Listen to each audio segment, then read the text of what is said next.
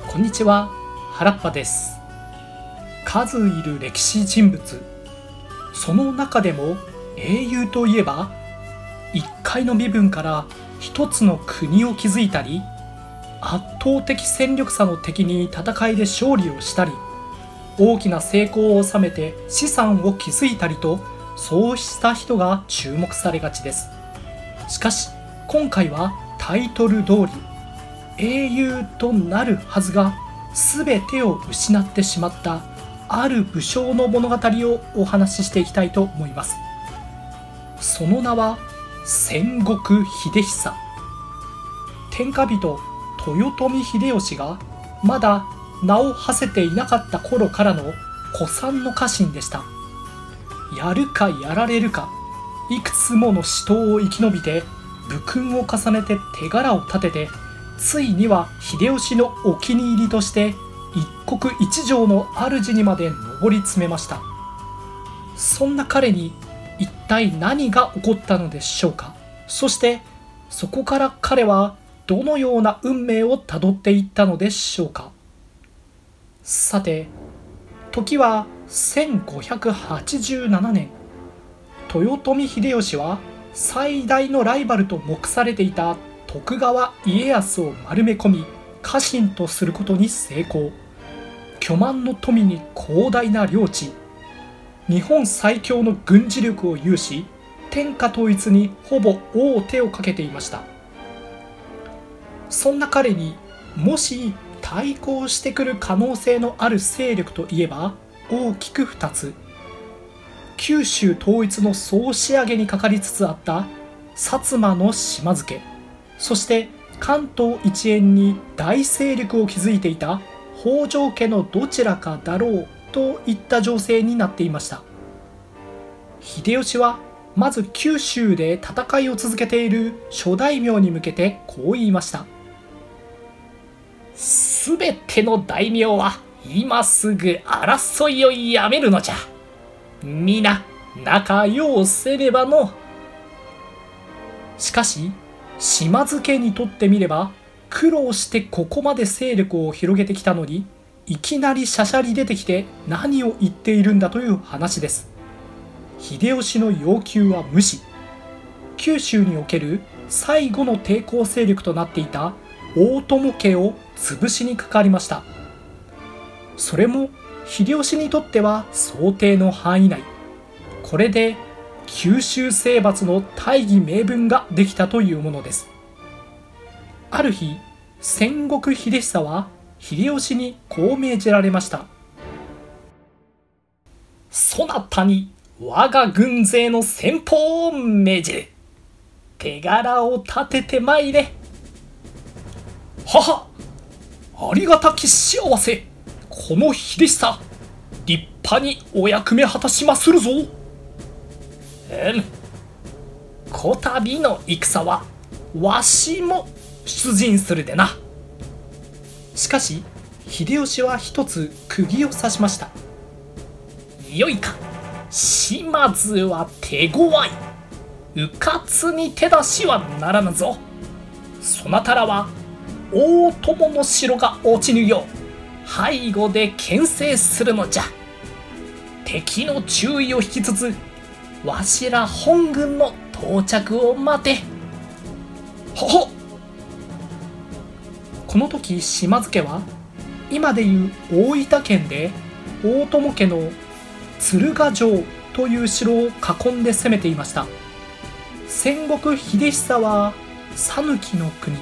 今でいう香川県を治めていましたが四国からは距離的にも近くまずは秀吉に先んじて戦場へ急行。いかに島津軍といえど背後に敵が陣を敷いては迂闊に城は攻められません。そうして大友を守りつつ秀吉率いる大軍が到着。一気に合流して制圧してしまおうという算段でした。また戦国秀久には同じく四国の大勢力である長宗我部家の軍も合流しました。長宗我部家は戦国時代の騒乱で四国を統一。一時は秀吉にも対抗したものの最終的には降伏して従っていたのでした。そうした四国の豊臣連合軍は約6000の軍勢を率いて九州へ上陸。鶴ヶ城を攻める島津軍約1万2000に対し川を挟んで対峙しました。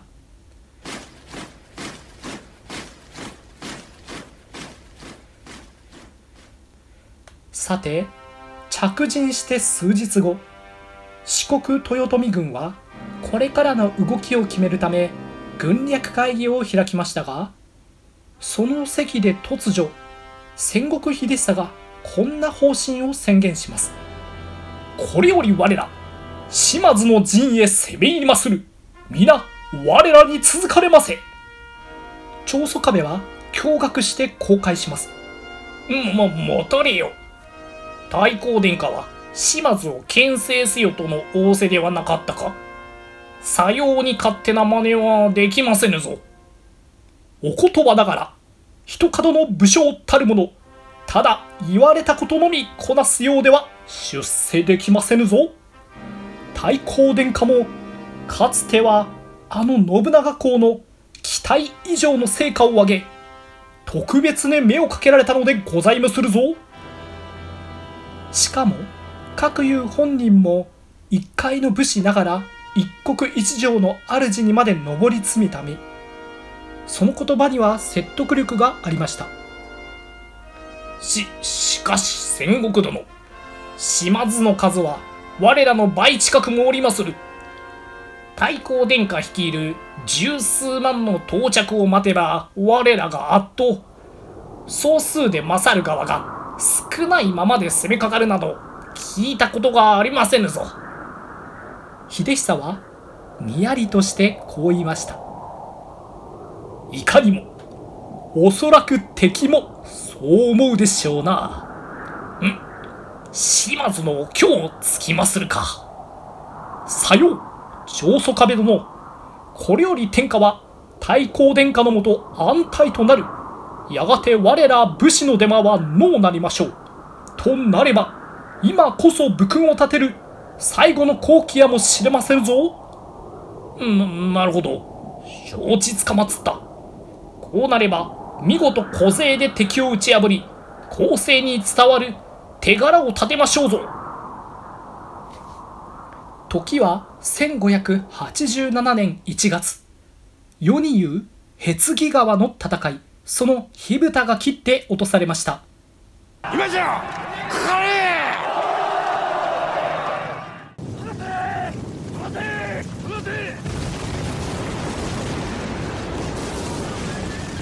豊臣四国軍は川を渡って島津軍を背後から攻撃。太閤殿下の手は煩わせぬ。我らで島津を討ち取るのじゃ。行け一気に突き崩すのじゃ。勇猛で名高い島津勢はさすがに果敢に抵抗してきました。しかし徐々に押され始めついには退却し始めます。がしかしその時島津の本陣では島津家久様申し上げます。敵勢次々と川を渡り我が軍勢押されておりまする。はっはっは。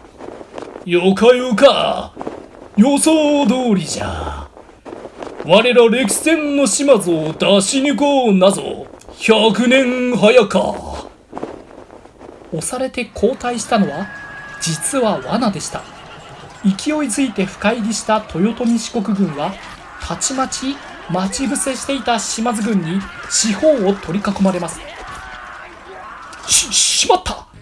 奇襲を読まれていたか。ままずいものだも。引け引けしかし時すでに遅し戦国も長宗我部も戦国の世を勝ち抜いてきた猛者揃いでしたが島津はそれよりもさらに一枚上手でした。その上その強さは勇猛を通り越して狂気を感じるレベルです。四国豊臣軍はズタズタのボロボロとなりもはや戦いではなく一方的に駆られるような状態となっていました。島津家康様申し上げます。超曽我部信親討ち取りましてござりまする。おーよかぞ。よか塩梅じゃ。この調子で戦国秀久も討ち取るでごわす。は助けてくれ。数々の戦を戦い抜いてきた秀久でしたが鬼人のような島津軍に追われただただ必死で逃げ出しました。こんな恐怖は今まで味わったことがありませんでした。しかし命からがらなんとか戦場を脱出。しかし島津軍の凄まじさは完全なトラウマとなり今にも追っ手が現れるのではないかと思うと恐ろしくついには海を渡り自分の領地にまで逃げ帰ってしまいました。そしてそのまま大友家の鶴ヶ城は陥落。戦は島津家の大勝利に終わりました。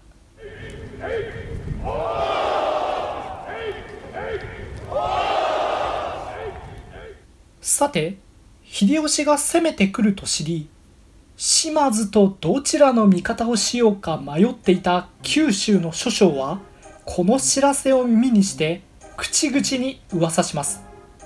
このまま天下は秀吉色に染まるかと思うていたがなんの。島津はやりおるそれに引き換え長宗我部信親は討ち死に戦国などははるばる領地まで逃げ帰ったというではないか。う っいくら島津が強いと言っても武士としてこの集体はないの。さよう。わしなら生きておめおめとは帰れぬ。討ち死にの方がまだ名誉だのう。この影響はただ一地方の敗戦にはとどまらず豊臣方にとっては最悪の結果となりました。何しろこれから日本全国治めていくのは豊臣家なのだと天下に知らしめたかったタイミングです。野望を抱きがちな武将はあれ豊臣家ってやりようによっては崩せるんじゃ。というイメージを与えかねません。何より島津を牽制しておけという命令無視。完全敗北。指示がないのに退却。挙句の果てには四国にまで逃げ諸将の語り草になってしまいました。狙ってやってもここまではできないだろうというレベルで豊臣家のプライドをズタズタにしてしまった秀久。秀吉は激怒しました。戦国秀久。よくもわしの顔に泥を塗りよったな。なんとか命だけは助かった秀久ですが秀吉から受ける罰の重さは計り知れずまた武士としての名誉は死んだに等しく果たしてこれから彼の運命はどうなるのでしょうかちょっと長くなってまいりましたので続きはまた次回にお話ししたいと思いますここまでご視聴いただきありがとうございました。